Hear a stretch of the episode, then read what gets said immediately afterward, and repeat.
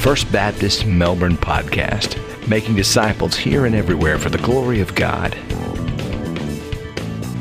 So, for those of you who do not know me, my name is Blaine St. Germain. I am the lead student pastor here, uh, and it's been a privilege to be here and get to know the staff and the and the uh, students, and, and, just get to get to learn and connect with everyone. And uh, next week, uh, Pastor Scott is going to begin a new series uh, through Ruth with this message of redemption. And so uh, this morning, I kind of want to give a prelude to that somewhat um, as, we, as we're going to talk about our identity, our new identity in Christ. See, a few years ago, uh, they did a nationwide study amongst junior high and high schools across, across America because they wanted to understand this new generation. They wanted to understand what made it tick, how they thought, and everything. And so, so the, the results of this survey that came back, well, were honestly a little, a little perplexing. They were a little confused by it. They were kind of surprised by it.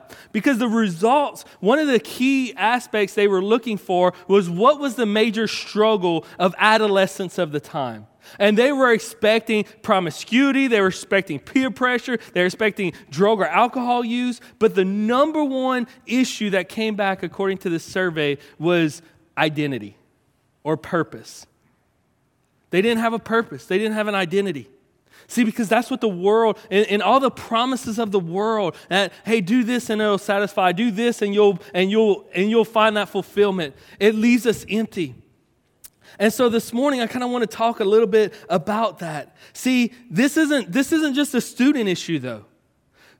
One of the major uh, Jesus started his his ministry out with this sermon called the Sermon on the Mount.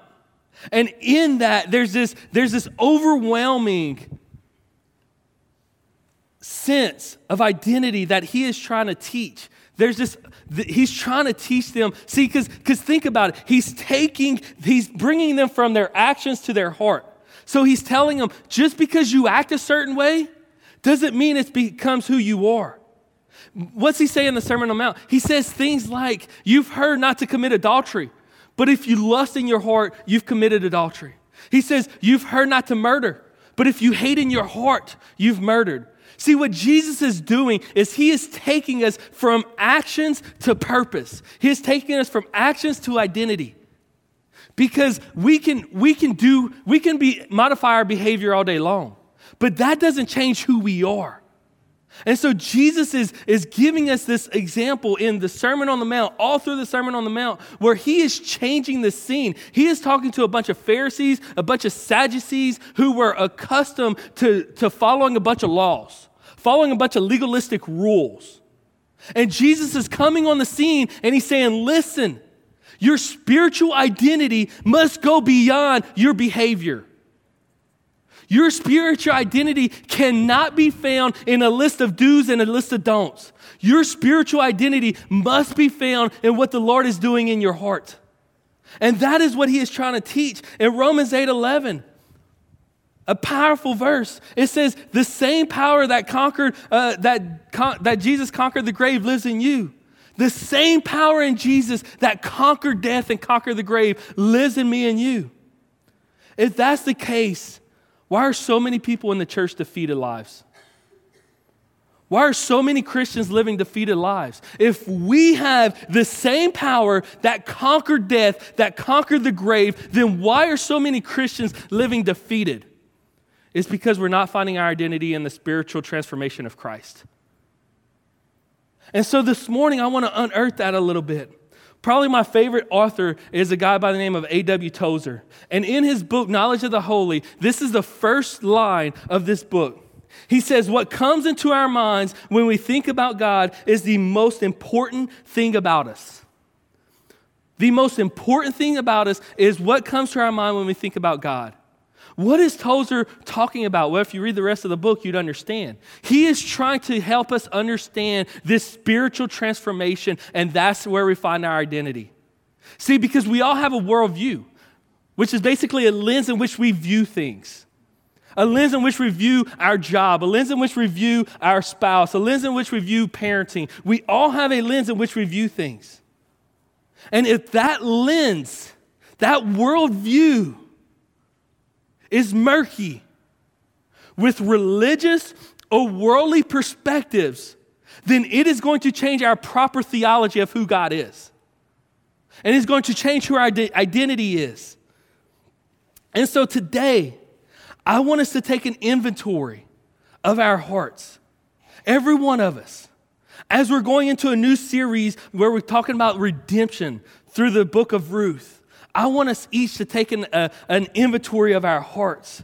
Because the reality is, the world is full of distractions and promises. And every one of us, from the newest believer to the most seasoned believer, is susceptible to these distractions of an identity crisis of the world. You see, because it, it all started in Genesis 3. In Genesis 1 and 2, the world was perfect. The world was, was amazing. There was no sin, no brokenness, no sorrow, no death, no pain, no heartache. It was amazing. And then Genesis 3, man rebelled. And scripture says that everything broke. The most important man's relationship with God, but not just man's relationship with God. Everything, the environment, government. You want to know why government's so messed up? Adam and Eve. Because everything broke in that moment hurricanes, tornadoes, earthquakes. We get mad. How can a loving God do this? It's not a loving God, it's us and our sin. Our sin brought the curse on the brokenness of this world.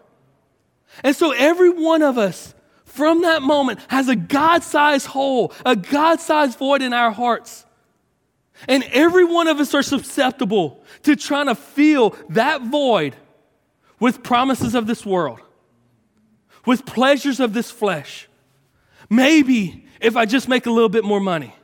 Maybe if I could just get that promotion. Maybe if I could just get that bigger house. Maybe if I could just get this relationship, younger people. If I could just do this, it'll satisfy.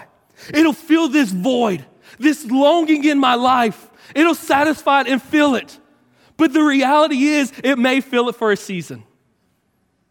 Because let's be honest, Sin is fun for a season, but it'll always take you further than you want it to go and leave you there longer than you want it to stay.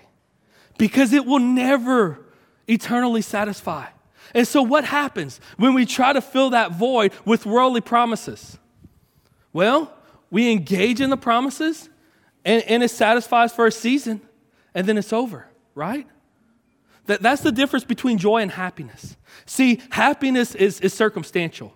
You buy a new car, you're happy. You wreck your new car, you're sad, right? But joy surpasses circumstances. And that's where we should pursue joy in our lives. We should pursue joy in what Christ wants to do in us. In his book, God's at War, Kyle Idleman explains that idolatry is, is one of the major issues of, of, of the human race. Idolatry longing after these promises of the world to satisfy. And this is what he says in that. He says, What you are searching for and chasing after reveals the God that is winning the war after your heart. Because he says, Listen, there's gods at war in your heart, there's idols at war. Those idols are money. Those idols are popularity. Those idols are lust. Those idols are, are, are these promises of the world. And these are, these are false gods. These are idols battling for your heart. And you want to know who's winning at your heart? What you're searching for most. What is it that consumes your day? What is it that drives your day? What is it that, that, that you think about when you're laying down for bed? What are you chasing after? What are we pursuing?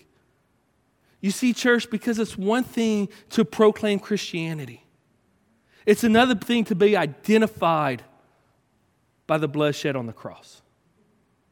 And that is what Paul is trying to explain here. And so, because it's so easy to fall into the motions of Christianity. And so, this morning, if you have your Bibles, open up to 2 Corinthians 5. And, and as we're going to examine our identity, I want us to open up to this passage and, and, and let's read it together. 2 Corinthians 5, verses 17 through, through 21. It says, Therefore, if anyone is in Christ, he is a new creation. The old things have passed away. Behold, all things have become new. Now, all things are of God, who has reconciled us to himself through Jesus Christ and has given us the ministry of reconciliation. That is, that God was in Christ reconciling the world to himself, not imputing their trespasses to them, has committed us to the word of reconciliation. Now then, we are ambassadors for Christ as, through, as though God is making his plea through us, we implore you on Christ's behalf, be reconciled with God. For he made he who knew no sin to be, for, to be sin for us, that we might become the righteousness of God. Father, I just pray this morning that these words will penetrate to the depths of our hearts, Father. That, God, you will just anoint all of my words, Father, and that, God, we will just connect with who you are. We praise you and we love you. In Jesus' name, amen. So before we, we dive into, into the uh, content, I want to look at the context for a second. What is going on here? So the church of Corinth, if you've ever re- read uh, the, two, the two letters Paul wrote to Corinth, 1 Corinthians and 2 Corinthians, you can tell that that, that, that church was kind of jacked up, right? That church had some, had some major issues. Well, what is going on here? So in his second missionary journey, Paul plants this church of Corinth. And, and Corinth was a, was a city that 200 years earlier, in 146 uh, BC, was destroyed. And, but it was a major port city. It was in a, an amazing area. And so, slowly but surely, probably Julius Caesar, about 100 years later, beca- came in and began to rebuild this city. And this city had, had a lot of potential. It was a port city, it, it, was right where a lot of ships can come in and out. So it was a major, major find. And so, so this city, although not very old, was, was just being flooded. It had Romans because the Romans uh, be, uh, conquered it, and, and it was a Roman, part of a Roman uh, province. Well, it had Greeks because it was in Greece. It was, it was in the location of Greece. Even though the Romans had conquered it, was in the location of Greece. It also had Orientals because the Orientals came because of the trading prospects, because of the, the prosperity of it. And so you had a true cosmopolitan here. You had this city of Corinth that had all these different cultures and all these nationalities. And, and, and if you know anything about the Romans, they were very greedy and power driven. The Greeks, just look at the Greek gods and you can understand, uh, you know, the secularism and paganism behind their, their religion. And then the Orientals were very similar to the, to the Romans. So you had this city that was very, that, that was just a perfect recipe for debauchery, for a perfect recipe for hedonism, a perfect recipe for, for sin indulging, right? And so, so what was happening was you had this city of Corinth that, that, that had the statue of Aphrodite's in it. That kind of gives you the, the picture of, of how just, you know, hedonistic this culture was. The, the, the, Greek, the Greece goddess of, of, you know, lust and pleasure. Had, it had the statue of it. And so, and so Paul plants this church. He, he lives there for 18 months. He, he meets uh, Priscilla and Aquila, and he begins to plant this church, and he begins to love on these people and invest in these people and share the love of Christ for these people. And, and about 18 months later, he leaves and he turns the, the, the leadership over. Well, then word gets back to Paul hey, the culture in Corinth is beginning to infiltrate the church of Corinth. And so the culture that was around this church was beginning to make its mark. So Paul writes these two letters to help lovingly but very straightforwardly correct them. He's trying to help them understand that, that you can't fall into this unashamed, you know, gross immorality. But you need to find your identity in who Christ is. And so that brings us back to the, our passage. And this morning, I want us to look at five principles, uh, taking apart each one of the uh, passage, each one of the verses, and look at five principles as we examine our own spiritual identities, as we as we check ourselves, so to speak, and say, okay, have I have I allowed the promises of the world, the distractions of the world, to slowly find my identity in? And the first one, verse 17, says, uh, our resurrected life. He says, Therefore, if, if anyone is, a, is in Christ, he is a new creation. The old things have passed away. Behold, the new things are here. The old is gone, the new is here. This is, this is very straightforward. See, we see a lot of people who come to saving knowledge of Christ They, they, they find Christ, they, they find the promises he has, and, and what they do is they take the morality of Christianity and sprinkle it in their old life. And they just modify their behaviors. And so they live this life with a modified behavior, with a higher morality life. But the reality is, that's not what Paul is saying here. He's saying, listen, you were dead, now you're alive. There's a dichotomy there, there's a contrast opposite there. You, you, you don't just sprinkle a little bit of life on a dead person and think he's going to be alive. Either he's dead or he's alive. And that is the stark contrast he's giving us here in our resurrected life. When we become a, a believer, then we were dead and now we are alive. There's a stark contrast here. See, we don't need Christ to be moral, we need Christ to be transformed. And that is what he wants to do in our life. He doesn't want to make us more moral. He doesn't want to make us more religious. In fact, the Pharisees and Sadducees were the thorns in his side because they weren't getting it. The word of God was not translating from here to here. The, the Pharisees and Sadducees knew the word of God, they knew it, but it was not translating into spiritual transformation. It was all head knowledge. And that's the difference.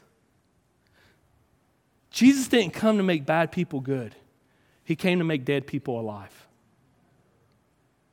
And we have to check ourselves and ask ourselves is that how I'm living? Is that my life?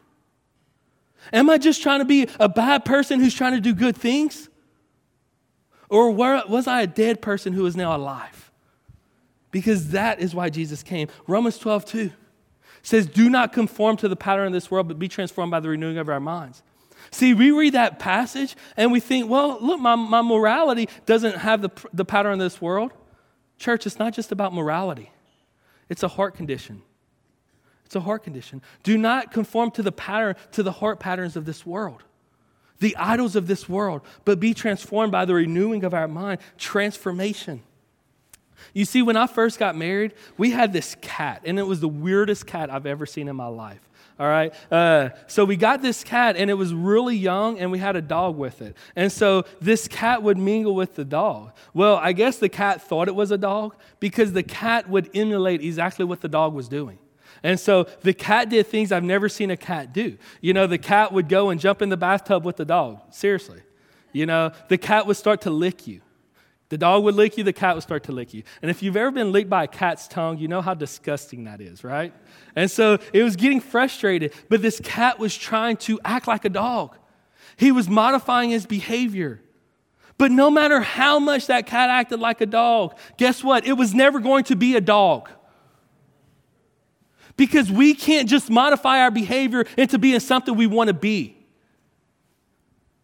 Whenever, Jesus, whenever Paul said, therefore you're a new creation, the old is gone and the new is here, it is more like a butterfly, uh, like a caterpillar becoming a butterfly. When a caterpillar goes into its cocoon, it is metamorphosized, it is changed. The entire molecular structure of that animal is changed. And it comes out something completely different than what it went in. And that is salvation. It is not us trying to just modify our behavior and look the part. It's about Christ changing us from the inside out. John 10 10 says the enemy comes to steal, kill, and destroy. Amen. You experience that? The enemy is out there and he is real and he is here to steal, kill, and destroy. Thank God that verse doesn't end there. But Christ has come to give us life and life abundantly life. Is that you this morning?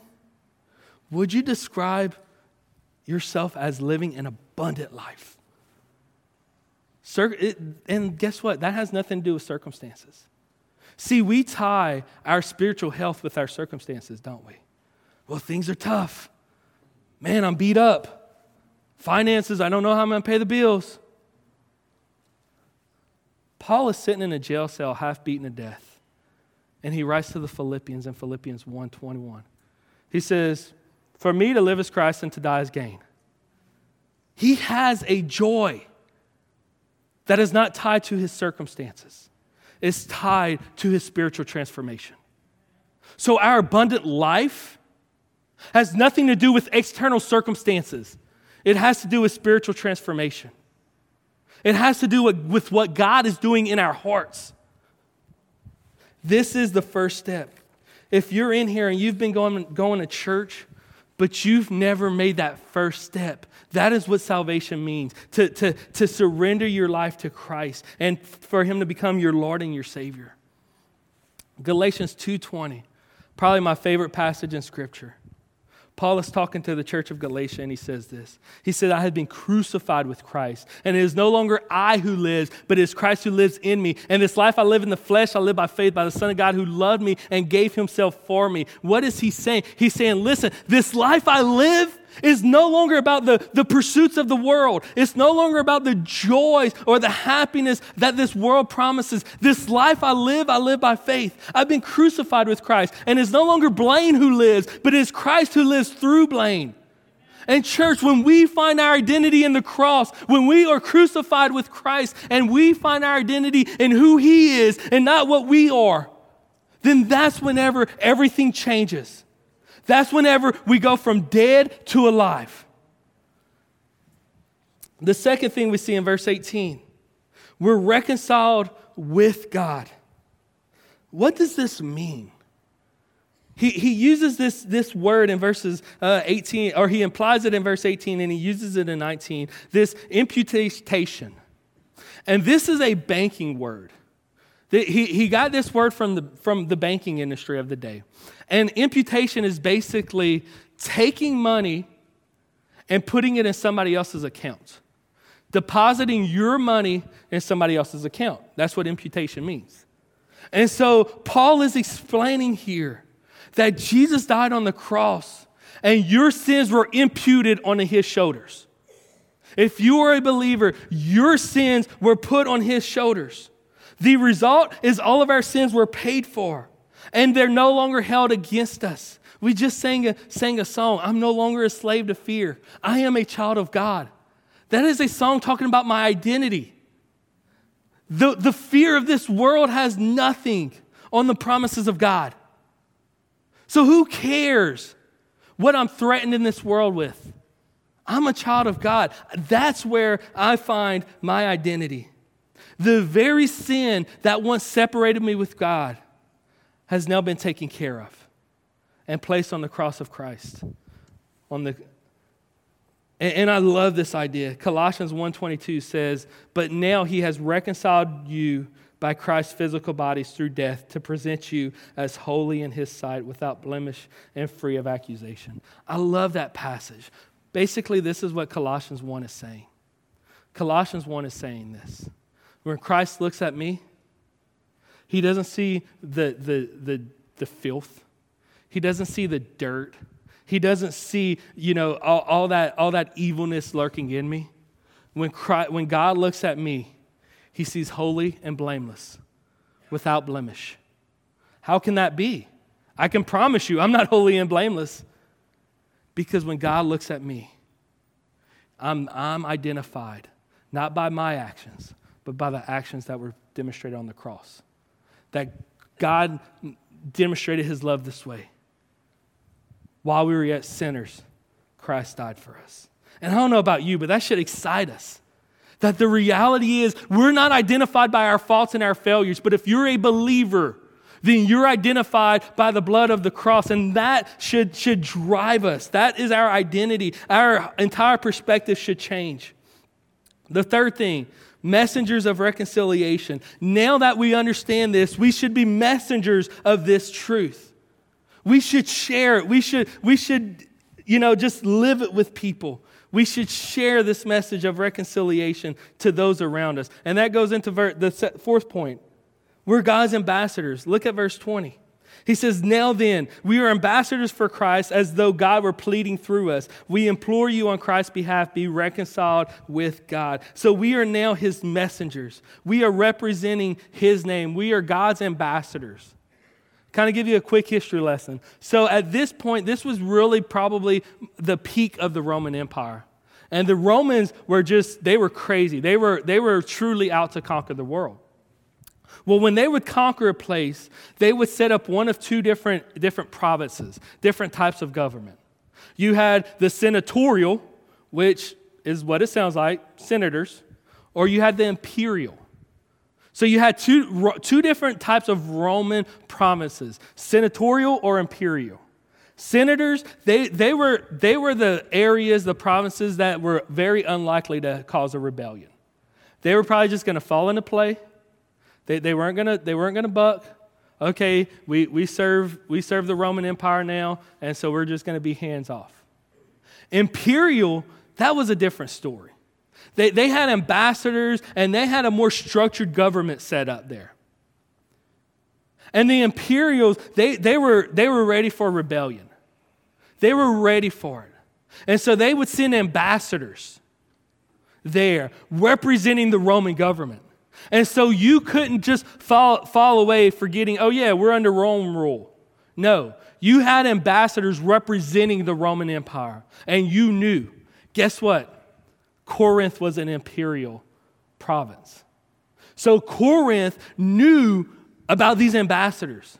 These ambassadors reminded them constantly who was at the rule. See, church, this world is rebellion against God. And we, as believers, are his ambassadors.